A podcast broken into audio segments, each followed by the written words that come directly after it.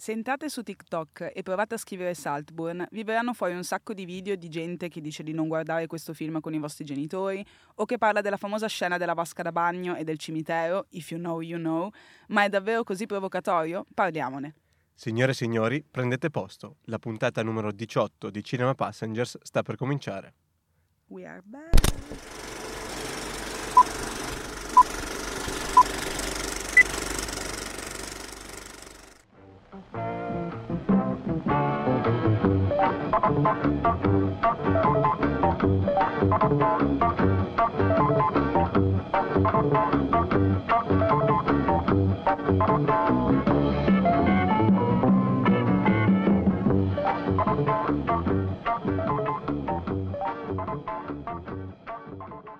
E rieccoci qui, ovviamente vi saremo mancati. Ciao Ciao Dile. Rega, Ciao siamo Luca. tornati. Ciao ragazze, è passata una vita dall'ultima puntata. Sì, Più di un davvero. mese, più Però, di un oh, mese. ragazzi, è Natale. Innanzitutto l'università chiude, quindi non avreste neanche Niente. potuto averle le puntate, Neanche volendolo. neanche volendolo. E, e poi, oh, insomma, non è che possiamo sempre andare al cinema, abbiamo anche gli esami da preparare, o no? Esatto, Sì, e poi oppure- ogni tanto abbiamo voglia di guardare film un pochino più stupidi, per Eh, cui non esatto. vale proprio la pena parlarne. Esattamente, film, eh, gla- grandi classici natalizi e, e niente. Avete quindi, visto film a Natale? mm, Una poltrona per due, Sì. mamma ho perso l'aereo. cose di quel tipo lì. Classiconi, quindi. Eh, Hereditary, classici Quello è proprio rewatch. classico di Natale. Sì. Sì, diciamo che il Oh. film di cui cominciamo a parlare oggi è un po'... Aspetta, a proposito di Natale, cos'è che esce il 25 dicembre di quest'anno? esce Eh, povere creature. No, il 25 dicembre. 25 dicembre. Eh, Nosferatu di Eh, Eggers. sì. Davvero? Spettacolo. Sì, Esce Nosferatu e poi esce anche, che boh, a te forse, a voi forse non ve ne frega niente, ma Furiosa, spin-off di Mad Ma Max scherzi? che io aspetto da anni. Ah ok, io sono No. gasatissima, non vedo l'ora di vederlo.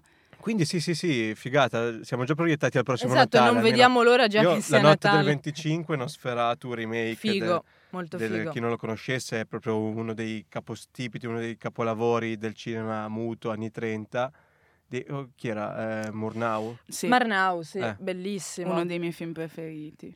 Stupendo. Beh, poi c'è proprio l'espressionismo delle scenografie, fotografia, meraviglioso. Allora, diciamo che con questo intro, senza neanche farlo apposta, secondo me abbiamo settato un pochino il mood del film di cui stiamo per parlare, perché diciamo che per quanto riguarda Saltburn, la critica, come sempre, critica intendo anche quella più popolare, si è divisa tra chi lo definisce un capolavoro e chi lo definisce un bruttissimo film.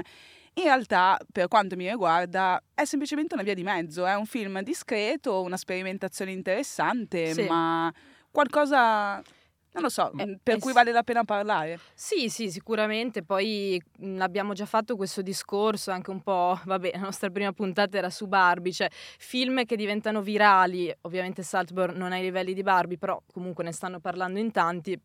Cioè, è sempre, diciamo, molto eh, interessante creare un dibattito a riguardo, parlarne. Insomma, noi vi raccontiamo un po' eh, che cosa ne pensiamo noi. E io, diciamo, la penso un po' come Dile. È un film, io avevo molta curiosità di vederlo, sicuramente ah, intrattiene, mi ha intrattenuto. Forse ridimensionerei un pochino il giudizio capolavoro, però ci sono tante cose che ci sono piaciute, che mi hanno Esatto. Ma intrigato, diciamo così. Prima lasciamo al re delle sinossi, ovvero Luca, Luca, raccontarci il re delle sinossi. perché nessuno qui ha voglia di fare le sinossi. Mai. Cioè, Eh, io e Bea non siamo capaci, non abbiamo voglia. eh. Eh, Luca, E io che mi becco sto Luca, sbatti, a va tempo. Luca, ha Diciamo la voglia. verità, noi non Allora, ne abbiamo La migliore voglia. sinossi che voi abbiate mai sentito finché non mi cade la borraccia. Allora, Emerald Fennel ritorna al cinema dopo il successo, il grande successo che ha avuto con Promising Young Woman, il suo esordio, ehm, nel 2021, A.k.a. una donna promettente. con Carey Mulligan e Bob Burnham, tra l'altro ultima apparizione sul grande schermo di Bob Burnham, dove sei Bo torna, che sei il talento più grande che c'è in America.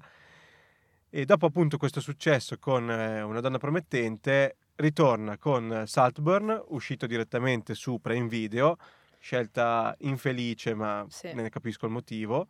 E di cosa parla questo Saltburn? Parla, è la storia di Oliver, che vediamo subito, il film si apre con Oliver che racconta a qualcuno eh, del suo amore, possiamo definirlo così, anche lui fa fatica a definirlo così, verso Felix. eh, il suo amico, la sua persona che conosce eh, ad Oxford. Oliver viene da una famiglia disastrata, mentre Felix è il classico figlio di una famiglia ricchissima, nobile. Super popolare. Super popolare. Bellissimo. Eh beh, eh, interpretato da Giacomo Belordi che vabbè, eh, ci sono poche parole per definire Giacomo Belordi. Euforia, e la chiudo qui. Ecco, c'è quella cazzo di statua di Giacomo Belordi, benedetto dal Signore. E... Mentre Oliver, interpretato da Barry Cogan, finalmente un ruolo da protagonista perché l'abbiamo sempre visto relegato a fantastici ruoli secondari, invece devo dire che in questo Saltburn dimostra di saper portare un film sulle sue spalle perché voglio dire eh, menzioniamo già la sua interpretazione fantastica. E ehm, di fatto la vera trama inizia quando Felix propone ad Oliver di passare presso la sua, il suo appartamento, suo, la sua umile dimora, la sua umile dimora, Saltburn, questo castello che a quanto si capisce essere appartenuto a Enrico VIII, se non ricordo male. Sì. E da lì ci vengono introdotti anche gli altri membri della famiglia di Felix, che sono dei, dei mostri, dei freaks, nel senso non, non, hai, non, avrei altre parole per definirli. Abbiamo a partire dal maggiordomo, che è inquietantissimo già dalla prima volta in cui apre le porte, da, alla madre, interpretata da Rosamund Pike, eh, fino al cugino, la sorella e il padre. Quindi, eh, e da lì poi parte il film, succedono cose. Esatto, eh, puntata che avrà degli spoiler ad un certo punto, quindi vi avviseremo a tempo debito. Anche perché è impossibile parlare di questo film sì, senza fare sì, spoiler. Più che altro quindi... è inutile parlare di questo sì. film senza fare spoiler. Quindi... La cosa che mi ha ehm, subito impattato mm-hmm. sono dai titoli di testa, ma a prescindere tutta la fotografia, questi colori super saturi, questa pellicola che sembra quasi davvero digitale, cioè sarà stata digitale o comunque questa grana eh, ruvida, nel senso si percepisce la pellicola, questi colori super, super accesi, i titoli di testa che sembrano de- delle miniature di libri del, Settecento. Sì, a me ricordano tanti libri delle fiabe, non so perché, sì. quelli mega imponenti. Le, le prime fa- fiabe sì, dei sì, fratelli Grimm, per esempio. Quelle edizioni super barocche con quelle copertine. Che poi anche lì secondo me è strano perché all'inizio a livello formale tutte queste caratteristiche ti danno una chiara idea di vintage, però poi alla fine il film è ambientato nel 2006 che è in realtà un'epoca che era estremamente pop ed estremamente mm-hmm. moderna, a tratti addirittura anche più futuristica di, sì. di, quello che poi è stato effettivamente il mondo e la società dopo.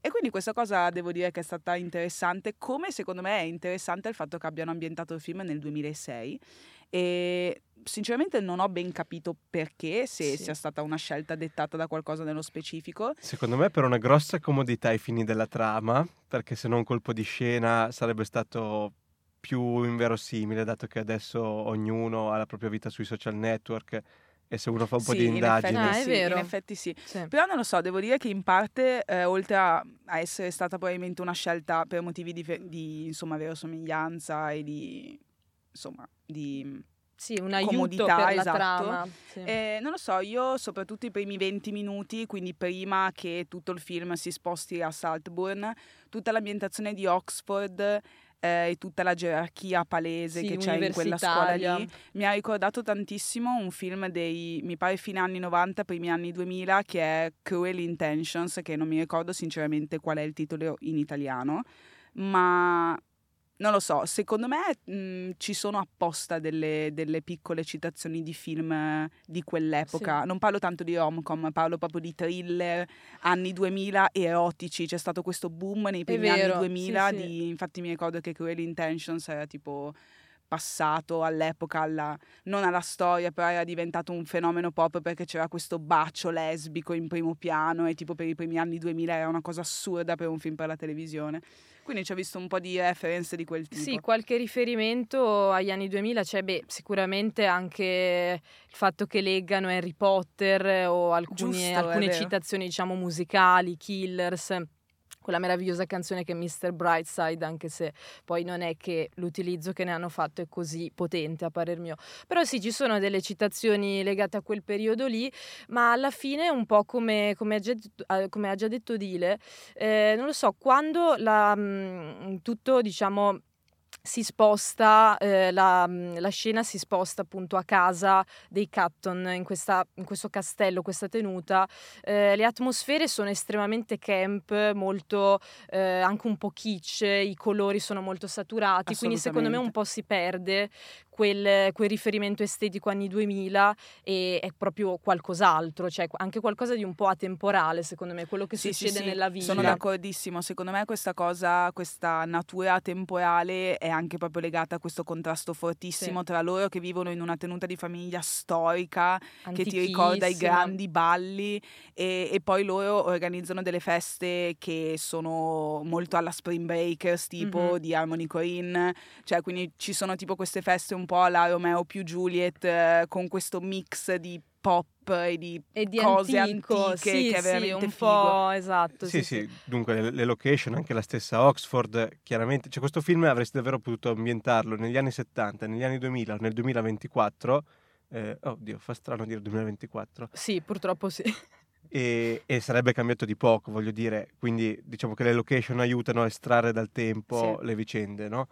Eh, lo, lo, noti solo anche qualche particolare tipo la TV, che loro sono miliardari e hanno una TV che adesso la guardi, cioè dici. appunto è anche un po' straniante, no? Perché dici sì. ok questa cosa ti dimentichi anche che avvenga 15 anni prima. È verissimo. 15, ormai sono quasi 18 però, eh, rispetto al nostro tempo e poi ti vedi comparire questa TV che è chiaramente una TV da ricchi, però è una TV che fa ha schifo. fatto il suo tempo oggi. sì. Quindi sì, è vero, c'è questo effetto straniante e, e, sicuramente noi stiamo discutendo un po' della scenografia e di tutto, diciamo, l'ambiente, l'atmosfera in cui sono immersi i personaggi perché, almeno a parer mio, adesso ditemi anche voi, è una delle cose fondamentali di questo film, almeno a parer mio, cioè la scenografia, eh, proprio il contesto in cui i personaggi si muovono è veramente forte ed è forse anche la cosa meglio riuscita. Poi, vabbè, adesso andiamo avanti con le nostre valutazioni, però sicuramente anche proprio la composizione delle inquadrature che fa Fennel, cioè c'è veramente tanta bellezza, ma allo stesso tempo è una bellezza un po' disturbante, eh, che dopo un po' ti turba, perché appunto c'è qualcosa di barocco, c'è qualcosa di, di perverso in tutto questo mondo. Io sono d'accordissimo con te, anzi secondo me proprio tutto il contesto, i costumi, l'oggettistica in generale eh, è stato proprio studiato nei minimi dettagli da questo punto di vista, anche proprio a livello di creazione di senso, quindi di significati in generale. Anche per esempio banalmente i primi 20 minuti del film dove troviamo Oliver che fa questo incontro tipo con, con un docente insieme a il cugino di Felix, di cui non mi ricordo il nome ora, Farley. che ho odiato per tutto il film già in quei primi 20 minuti eh, vedi come la gerarchia, tra virgolette, a livello di classe sia ben settata a livello di oggetti e a livello di ambientazioni. Vediamo il cugino di Felix che, nonostante sia arrivato in ritardo, è comunque seduto sulla poltrona più lussuosa, tra virgolette, dell'aula e di contro abbiamo Oliver che è, è lì da tipo 20 minuti con il docente ad aspettare quell'altro che è seduto su uno sgabello. Cioè, nel senso, se già nei primi 20 minuti comincia a settarmi già dei significati del genere sì. mi stai già facendo capire che a livello proprio corporeo di cose, di, oggetti, di materie sì, sì. è la chiave del film. Sì, è un parte. film molto materiale, sì, molto proprio legato a questi oggetti, al possesso di questi come status symbol, come proprio cioè, rappresentativi di un ceto sociale, di un privilegio. Sì, voi avete fatto bene a menzionare la fotografia, il direttore della fotografia è Linus Sandgren, che eh, ricorderete per la fotografia di La La Land e Babylon. E diciamo che il, uh, sì, eh, sì, okay. sì, Tantissima suo, roba. Il suo tocco è quello, è quello assolutamente. Beh, questo spiega molto. però... Arriviamo però, ai però. Questo film ha tanti però. Tantissimi. No. No, vabbè, tantissimi forse dai, no. Alcuni, alcuni, dai. Tipo? Eh, tipo, allora, intanto secondo me eh, i personaggi sono caratterizzati fino ad un certo punto, nel senso eh, non tanto come individui quanto come, eh, come eh, rapporti che si creano. Nel senso, eh, ad un certo punto, per un certo motivo, vediamo che Oliver, ehm, che o meglio, la mamma di, scusate, la mamma di Felix, mh, Elizabeth mi pare, Sì. eh, si ritrova ad essere molto molto molto legata nei confronti di Oliver e che quindi verso la fine del film deciderà di fare una determinata cosa a suo vantaggio. Il punto è che questo legame, tra virgolette, questo forte affetto che lei ha nei confronti di Oliver è una cosa che non costruiscono assolutamente nel corso del film. Cioè sono pochissime le scene in cui loro due so- hanno un dialogo solo loro. No- cioè non dico che debbano fare dei dialoghi lunghissimi, ma anche solo avere uno scambio che magari possa far capire che c'è una certa complicità, che c'è una certa intesa, anche un'intensa, eh, anche un'intesa erotica, Sì. eh, visto anche l'andazzo del film, me lo sarei aspettato. Sì. Invece semplicemente dal nulla ti fanno capire per un motivo o per un altro che eh, la mamma di Felix non vuole che Oliver se ne vada dalla tenuta per un determinato motivo e tu dici sì ok ma quando è che ti sei affezionata così tanto a Però lui? c'è uno scambio che hanno. C'è Sì. uno scambio rapidissimo dove semplicemente parlano di un altro personaggio che è Pamela e semplicemente Eh. lei rimane colpita dal fatto che Oliver sia una persona molto intuitiva, ma È fine, vero. cioè tra questo e fare quello che fa alla Sì, fine essere così legata passa di acqua a sotto i ponti, Cioè, esatto. è strano un po' l'attaccamento che eh, sviluppa appunto la mamma di Felix, quindi diciamo Io la, la vedo in una maniera leggermente diversa Mhm. perché per tutto l'inizio del film percepiamo, ci viene detto che Oliver è chiaramente un'altra razza rispetto Sì. alla famiglia Ketton.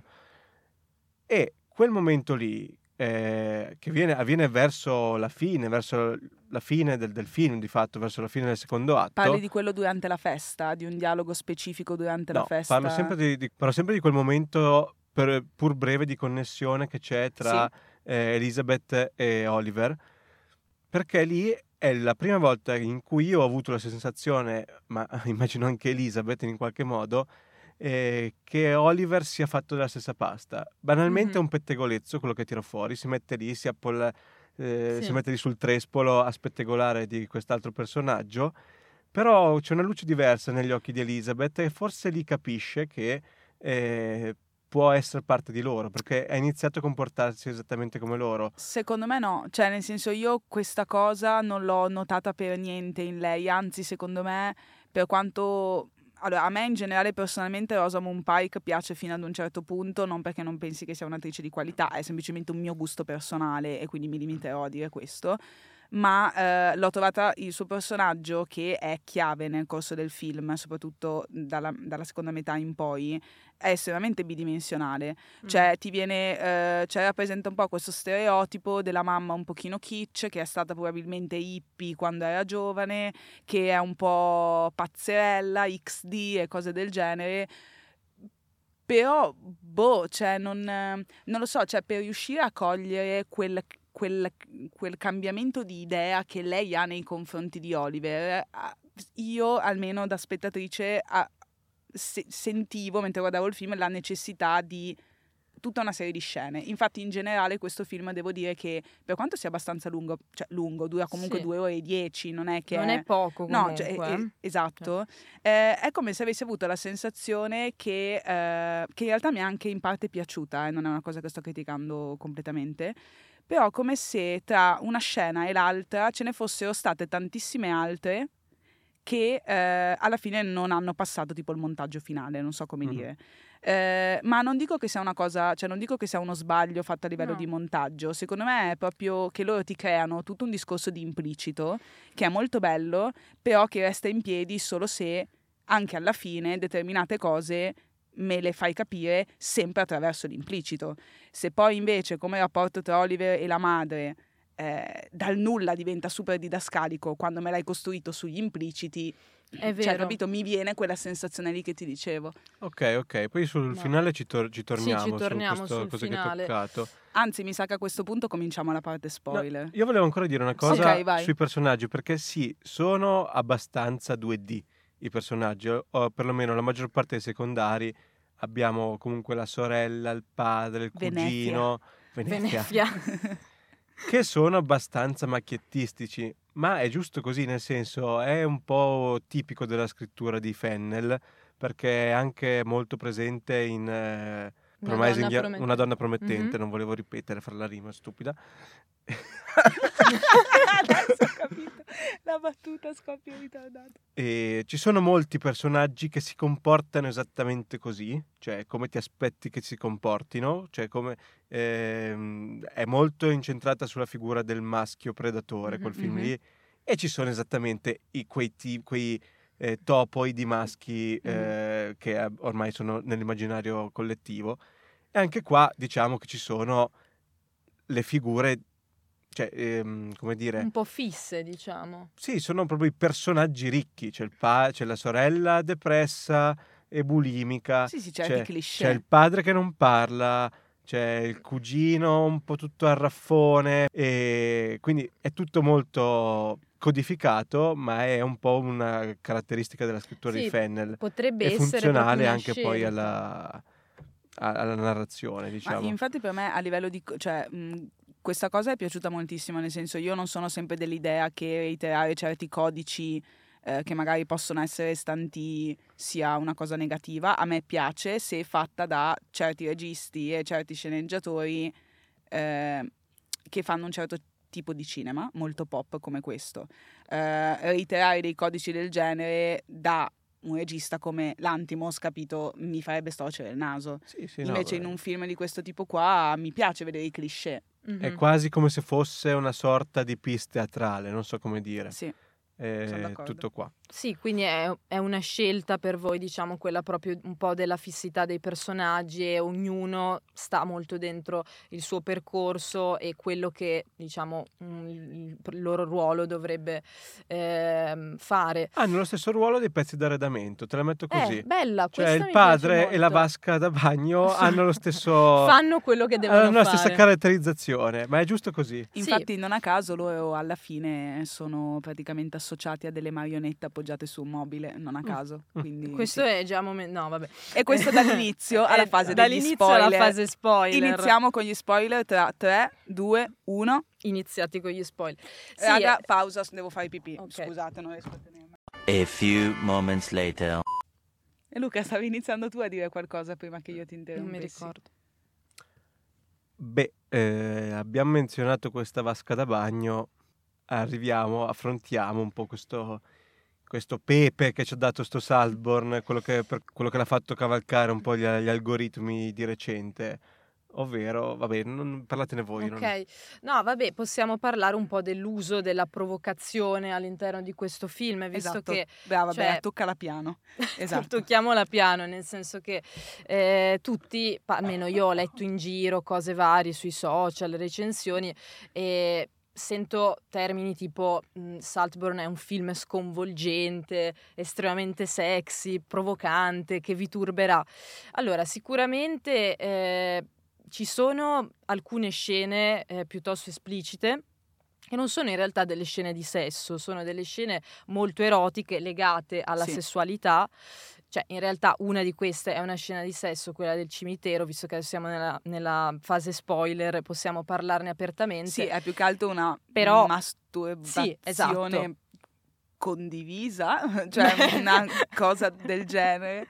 Da chi, scusa, condivisa? Cioè, no, vabbè, dalla possiamo- terra, dalla tomba, da cose, cioè, non, non Vabbè. da me, cioè, nel senso, se è Condivi- quello che volevi. No, no, no. Non so, vabbè. Eh, ok, quindi sono queste. E poi c'è la scena della vasca. Ecco, va bene. Ehm, e quindi, cioè, nel senso, per me è stato interessante vedere queste scene. Cioè, comunque, sono scene piuttosto intriganti, va bene, c'è una provocazione dietro, c'è qualcosa di molto esplicito e sicuramente un po' la morbosità del personaggio, del protagonista, quindi il personaggio di Oliver. Si sente veramente tanto eh, quasi dall'inizio del film. Io Sì. l'ho sentita tanto un po' questa morbosità e sei sempre lì che dici ah adesso chissà che cosa succede. Sì. E infatti poi noi vediamo nell'evoluzione appunto del- della, con l'evoluzione della trama, della storia, tutto quello che succede nella tenuta, ecco vediamo che il nostro Barry Kogan diciamo se la fa con un po' tutti quanti, sempre in modo però ossessivo e cercando di sfruttare eh, il sesso come un modo per, eh, diciamo, portare gli altri dalla propria parte o cercare un po' di legarli in una, de- una dinamica di potere, no? Sì, personalmente io per esempio ho, cioè io vedo su TikTok che tutti parlano della scena della tomba, della scena della vasca e io non capisco perché la scena che in realtà è un pochino più Uh, che è quella uh, di uh, quando sostanzialmente Venezia e Oliver fanno questo fanno un preliminare mentre lei ha le mestruazioni, sostanzialmente nessuno ne parla, che personalmente è, è, la, è, la, cosa che mi ha fatto più schifo, tra virgolette, in senso anche positivo in realtà, tra tutte queste scene citate. Personalmente, allora lì per lì, quando stavo guardando il film, le, di primo impatto le ho trovate un po' gratuite, mm. ma penso che semplicemente il fatto che io le ho trovate gratuite eh, di primo istinto sia proprio perché non me le aspettavo e non siamo tanto abituati a vedere questo tipo di cose, di conseguenza eh, è normale e nel nostro DNA essere respingenti. Eh, mm. a primo impatto con queste cose. Allo stesso tempo, più ci penso, più comunque sono cose che non farei. Cioè, su, eh, ok, su questo siamo tutti premessa, d'accordo. Premessa non necessaria. Esatto, però, no, ok. Però eh, a me piace sempre a livello di sperimentazione quando si cerca di esplorare un pochino quella, quella che è la sessualità e l'erotismo in generale eh, attraverso cose che eh, solitamente non vengono associate a questo tipo di ambito. È una cosa che in generale mi, non, non lo so, che mi stuzzica, sì. che mi piace vedere nei film perché lo trovo sovversivo. Eh, e non lo so, mi piace questo tipo di provocazione. Poi ovvio ci sono dei film che lo fanno molto molto bene e dei film come magari Saltburn che un po', un po lo fanno. Sì. Cioè che un po' mi viene da dire anche meno, nel senso abbiamo capito, abbiamo va capito. bene, però boh. Sì, ecco, Però proprio... secondo me ci stavano. Ma eh, su... sì, ci stavano perché avevano un senso. Tutto il film eh, si svolge lungo questa metafora del, del nutrirsi dell'altro, cioè l'aspetto del cibo, del mangiare, del nutrirsi è molto presente fin dall'inizio. E della fame proprio. Della fame. E di fatto quello che succede. Eh, Oliver si nutre prima dei fluidi corporei dei, dei suoi coinquilini. Sì. E non c'è altro modo per dirlo. ma tanto siamo nella parte spoiler. Ma perché, ma, sì, ma perché lui è lì per quello, lui è un vampiro. Lui arriva come preda. Vediamo la, la, sua famiglia nutrirsi della sua disperazione quando arriva, spettegolano mm-hmm. rispetto alla sua famiglia di tossici, è, è lì come un giocattolo, no? È sì, lo vedono estremamente come, esplicito il film a Come un'attrazione sì. per le loro vite noiose. L'ultimo intrattenimento. E diciamo. lui arriva lì per nutrirsi di loro e continua a farlo sempre di più. Prima è tramite un oggetto inanimato, poi in questo rapporto erotico sessuale, fino ad arrivare alla scena del cimitero dove io la interpreto così, lui riesce finalmente dal suo lato di vista, dal suo punto di vista, a penetrare la barriera che eh, separa lui e, e Felix. Il velo di Maya. il velo di mano. Quindi, cioè, a prescindere dal fatto che siano provocatori, provocanti e vogliono esserlo o meno, hanno un senso di esistere, quindi che ci stiano. Tanta gente dice no, no, questo film è, è, fuffa solo perché se ne parla solo per questo, ma è provocazione fino a se stessa. Io, secondo me, non lo è. Appunto, eh. perché secondo me è normale che, eh, non è normale, è norma il fatto che eh, in generale un pubblico medio si trovi in una posizione respingente nei confronti di queste cose qui. Noi comunque guardiamo un sacco di film di vario tipo, quindi magari riusciamo anche semplicemente a fare quel saltino in più. Però ovviamente eh, io non, non, accuso neanche le persone che la vedono da questo punto di vista perché è comunque un film che è stato buttato subito su Prime. Sì. Quindi mi immagino una persona X che non sa cosa guardare la domenica pomeriggio e pensa e che Saltburn sia magari l'ennesimo thriller cool trovato su Prime, capito? Cioè, secondo me gli dà quel peso lì. Allora, io in realtà eh, cioè, sono dell'idea che tutte le scene, eh, appunto, più, prov- di, più di provocazione e più esplicite avessero un senso. Anch'io credo che proprio facesse parte del progetto di questo film e proprio del, mm, eh, del, ritmo che doveva avere anche proprio a livello di tensione sessuale, di erotismo, di sensualità che si deve percepire praticamente un po' per tutto il film, c'è cioè una costante e quindi poi culmina in certe scene che sono forti. Eh, però non sono molto d'accordo con il fatto che appunto sia una provocazione a cui non siamo abituati, cioè allora, se parliamo del prodotto che arriva su Prime, appunto magari lo vede uno così che magari cioè non lo so, come hai detto tu Dile, se lo guarda domenica pomeriggio non è molto eh, abituato, diciamo, a sì, questo sì, da tipo... quel punto di vista. Da quel punto dicevo. di vista sì, c'è di un pubblico magari un po' più, non so neanche come definirlo, però... Generalista. Ecco, generalista, esatto, magari è un po' più respingente.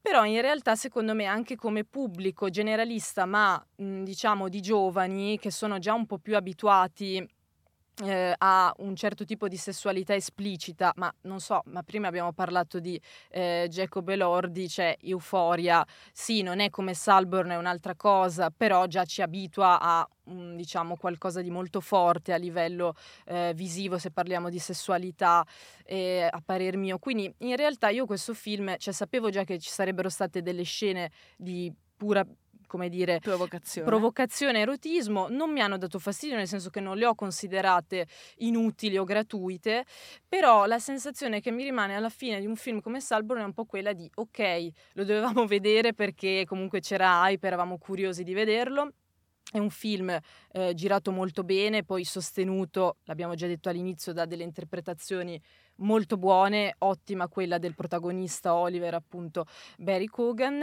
Un grande no per l'accento inglese di Jacob Elordi. Bocciato. Però per... un grande sì per tutto il resto esatto, di Jacob Elordi. Esatto. Anche senza parlare, anche senza diciamo la parte recitata, senza l'accento inglese comunque lo cioè, promuoviamo. Bene anche quando stai Promosso, zitto, è esatto. quello che stiamo cercando di dire. Promosso anche se stai zitto, però ecco, tu, quello che mi rimane è un po' poco, cioè mi rimane poco dopo la visione di un film come Salborn, mi dispiace dirlo perché non voglio neanche dire che non mi è piaciuto perché non sarebbe vero. Eh, non lo so. Mm, Ma sì, secondo me così, semplicemente capito? non è un film a cui magari cioè proprio che ti resta, che ci penserai per un sacco di tempo. Cioè io prima il discorso che facevo sulla questione dell'associare la sessualità a delle cose che solitamente mm-hmm. non la dovrebbero riguardare nella norma, eh, l'ho detta anche perché in certe scene più o meno collegate eh, con quello che sto per dire, eh, mi ha ricordato eh, una scena specifica di necrofilia eh, che c'è in eh, The Neon Demon. Mm. a livello proprio di mood e voglio dire The Neon Demon non è esattamente un film che guarderei con la mia mamma cioè è, è, è, un po' quello ciao certo. mamma ma poi chiaramente non si inventa niente, voglio dire. Sì, anche un po' cioè, questo, molto, è poco originale. molto derivativo dal talento di Mr. Ripley, da Teorema di Pasolini. Cioè, a proposito di Pasolini, una volta che uno ha visto Salò, non, può, non, non può, scandalizzarsi sì. per quello che vede in Salzburg, sì, dai. Sì. E, ehm, anche Parasite ha qualche piccola dinamica, anche se eh, non la vedrei molto come lotta di classe perché non sono uno scontro da classe quanto uno che vuole infilarsi in una classe sociale non sua. È un parassita. Cioè, quindi non e par- basta. e basta, senza è lotta di classe. ricco. È una Sì, eh, borghese, è sì. veramente un parassita, viene definito tale, viene, no, viene definito una falena. Mm. Però, cioè, vuole ancora lì, torna alla metafora del nutrirsi Esatto. del risucchiare Una cosa che qualcosa. volevo collegarmi prima, quando tu stavi dicendo che lui è un vampiro, in realtà appunto c'è una scena eh, nel film dove lui, eh, proprio scherzando, in una situazione un po' erotica, dice io sono un vampiro ed è bello il fatto che poi verso la fine, quando c'è quel dialogo tra Venezia e lui, eh, lei lo definisce una falena, che esattamente come il vampiro è un qualcosa che cova tutto di notte, mai niente di giorno e non lo so, te lo fanno capire proprio dal primo momento che lui è lì solo per prendere tutto quello che può prendere, cosa che poi alla fine riesce a fare, perché Sì. alla fine vince lui. E diciamo che quello che appunto tu vedi, non so, a me ha dato la sensazione che a un certo punto ci dovesse essere ancora qualcos'altro di, di erotico, di, di, spinto, di anche un po' estremo a livello appunto di, di scene diciamo più erotiche. E, e poi vabbè non, non, succedeva questa cosa, però mm, è un po' un film dove invece secondo me la provocazione era quasi proprio scontata, cioè scontata nel senso a priori, poi la vedi nel film incastrata in una scena, diciamo, giusta, eh, anche mh, recitata bene, quella della tomba pare che Barry Cogan l'abbia improvvisata, quindi insomma io ho apprezzato quel tipo di scene, però comunque non so spiegarmi molto bene, ma non mi ha convinto proprio eh, in generale il film, soprattutto l'ultima parte secondo me è giocata molto male, questa specie di spiegone che fa. Sì, arriviamo al finale. Sì e effettivamente la cosa peggiore di, di, tutto il film, non l'ultima scena, l'ultima no, scena l'ultima. è molto bella, e, però eh, la, la, scena precedente dove lui spiega tutto il suo piano malvagio. Sì, alla Glass no, non alla Glass Onion, alla uh, Knives Out, come si chiama? Cena con delitto. Uh, sì, esatto, cena con delitto, non lo so, mi ha dato un po' quella vibe lì. Ma dai, no, ma più che altro penso se non ci fosse stata e mi avessi aggiunto, oltre all'ultima scena, un piccolo sguardo malizioso di Oliver, avessi chiuso su quella, mm. a me rimaneva il dubbio che fosse tutto, tutto un suo piano. E quindi dai, così togli tutto il gusto di, di, pensare a questo film. È un po' un film usa e getta. Lo rende un film eh, usa e getta. Sì, sia me... la modalità di fruizione, perché eh, in, eh, su Prime, su qualsiasi piattaforma di streaming, a prescindere da un film usa e getta, in più, se me lo chiudi così, mi, mi, mi rimane poco. Sì, a me più che altro è dispiaciuto tanto eh, perché lo spiegone ha praticamente tolto tutta quell'aura bellissima di enigma che ha Oliver, che è secondo me la cosa più interessante mm-hmm. del, del, film. E quindi è un po' un peccato perché semplicemente è bello non sapere cosa pensa Oliver, non essere certi, anche il fatto che non ti fanno mai capire se lui è effettivamente innamorato di Felix, se lo odia, se lo ama perché vuole essere come lui o se lo odia perché lo ama. Cioè mm-hmm. è, è bello non capire queste cose e quindi è raro che un film ti faccia apprezzare il non capire certe cose e è un peccato quindi che in un film invece in cui questo succede è un peccato che poi alla fine ti disvelino completamente questo personaggio con questo spiegone sì. che ok però boh cioè capisco che doveva essere fatto per una questione di chiudiamo il cerchio visto che inizia in un certo modo e quindi il cerchio doveva chiudersi con uno spiegone ma non lo so mi è no, piaciuto di più l'intro meglio. della mm. fine sì sì sì, sì e l'intro purtroppo impoverisce molto il film, cioè forse anche proprio per allora, nell'intro, scusatemi, volevo dire la conclusione con appunto questa spiegazione fatta da, da Oliver, impoverisce molto il film. Secondo me eh, è come se il film avesse avuto un'ambizione nel modo di raccontare le cose, appunto con questo mistero, questo non detto, questo eh, eh, lato, diciamo, estremamente enigmatico di, di, Oliver, e poi alla fine te lo dà così, eh, svalutando mm, molto del film, molto diciamo di quello che era un po' l'ambizione del racconto e il finale di Luca alternativo secondo me poteva essere bellissimo. Lo sguardo malizioso di Barry Coogan eh, forse mi sarebbe piaciuto Emerald, il mio numero scrivimi su Instagram. esatto. Ti rispondo insieme ai bot. Ti scrive la sceneggiatura del prossimo film. Allora, sì. abbiamo detto tanto su Saltburn. Sì, per me, eh, non so se siete d'accordo, ma io lo definirei non lo so, forse un film che non ha tutta questa identità, ma eh. che è una bella esperienza, è bello da vedere, ti intrattiene, guardatelo perché guardatelo, è su Prime dal 22 dicembre, ci resterà per un bel po'. Quindi comunque se avete due ore di tempo per guardare ah, qualcosa... Io di... me lo sono guardato, l'ho iniziato a mezzanotte e mezza, durato tranquillamente due ore e non ho mai staccato gli occhi dallo schermo. Sì, sì, infatti, quindi assolutamente godibile. Anche secondo Il me suo lo fa bene. E poi sono tutti dei fighi. Cioè, è inutile. Sì. È inutile. Io comunque ho adorato l'ultima scena, eh. cioè, quel, a parte che io adoro quella canzone, Murder on the Dance Floor, che adesso ritornerà di moda sì. grazie a questo finale. Il balletto finale nudo di Barry Cogan per me è stato Ma magico. poi per me, al di là delle battute, ok, dell'umorismo, personalmente il nudo integrale, se ha senso nei film, a me piace sempre tantissimo. Ma non poi lo so. così, gli dà quella chia- sì, gli dà proprio quella cioè. chiave di di real, di non lo so, non lo so, di non costruito, mi piace sempre Era tanto. anche un po' divertente, cioè io l'ho trovato anche un Sì, po' sì, sì. grottesco questo Eh, sì, finale, sì, voglia. cioè un po' come dire mandiamola un po' tutta in cacciara, cioè, nonostante tutto quello che ha fatto quest'uomo che è praticamente un criminale, però lui balla nudo nella sua tenuta, cioè quello l'ho trovato molto, anche proprio adatto un po' al allo stile del film, appunto un po' queer, un po' camp, questo finale un po' grottesco. Però poi ci sono delle debolezze, come avevamo già detto prima, che invece mi hanno un po' più, mm, cioè mi hanno convinto meno.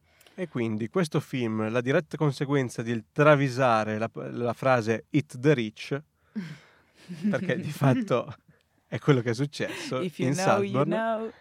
Beh, questo è quello che pensavamo su Saltburn. eh, ci trovate su Spotify, Apple Music e su qualcos'altro. Luca, assistimi, Sì, su Amazon ricordo. Music, Apple E- Podcast. Sì, seguiteci su Instagram e su TikTok, cinema underscore passengers, pubblichiamo, insomma vi avvisiamo ogni volta che esce una puntata nuova, pubblichiamo un po' di reel che vi aiutano a capire un po' il mood del film e quindi anche della puntata. E nulla, direi che ci Ah, sentiamo salutiamo, rangru- eh, ringraziamo i nostri preziosissimi collaboratori, a partire da Stefano Bassi, il nostro grafico, Edoardo Bedon, che ci ha appena salvato da un problema tecnico e mi ha permesso di parlare così. Sì. Edoardo, Grandissimo. sei un mito. Sì, un grande, soprattutto perché è mega fan dei fantagenitori e come avete capito in questo podcast noi, i fantagenitori hanno un posto speciale Sì, nel sono nostro un cuore. riferimento importante per noi. Quindi ciao Edo, grazie mille, ci hai salvato la puntata. Ma se chiudessimo con questa voce, Va bene. sentite, allora io metto questo filtro e saluto tutti, vi invito a continuare a seguirci e ci vediamo alla prossima puntata. Ciao, rega. Ciao. Ciao cari.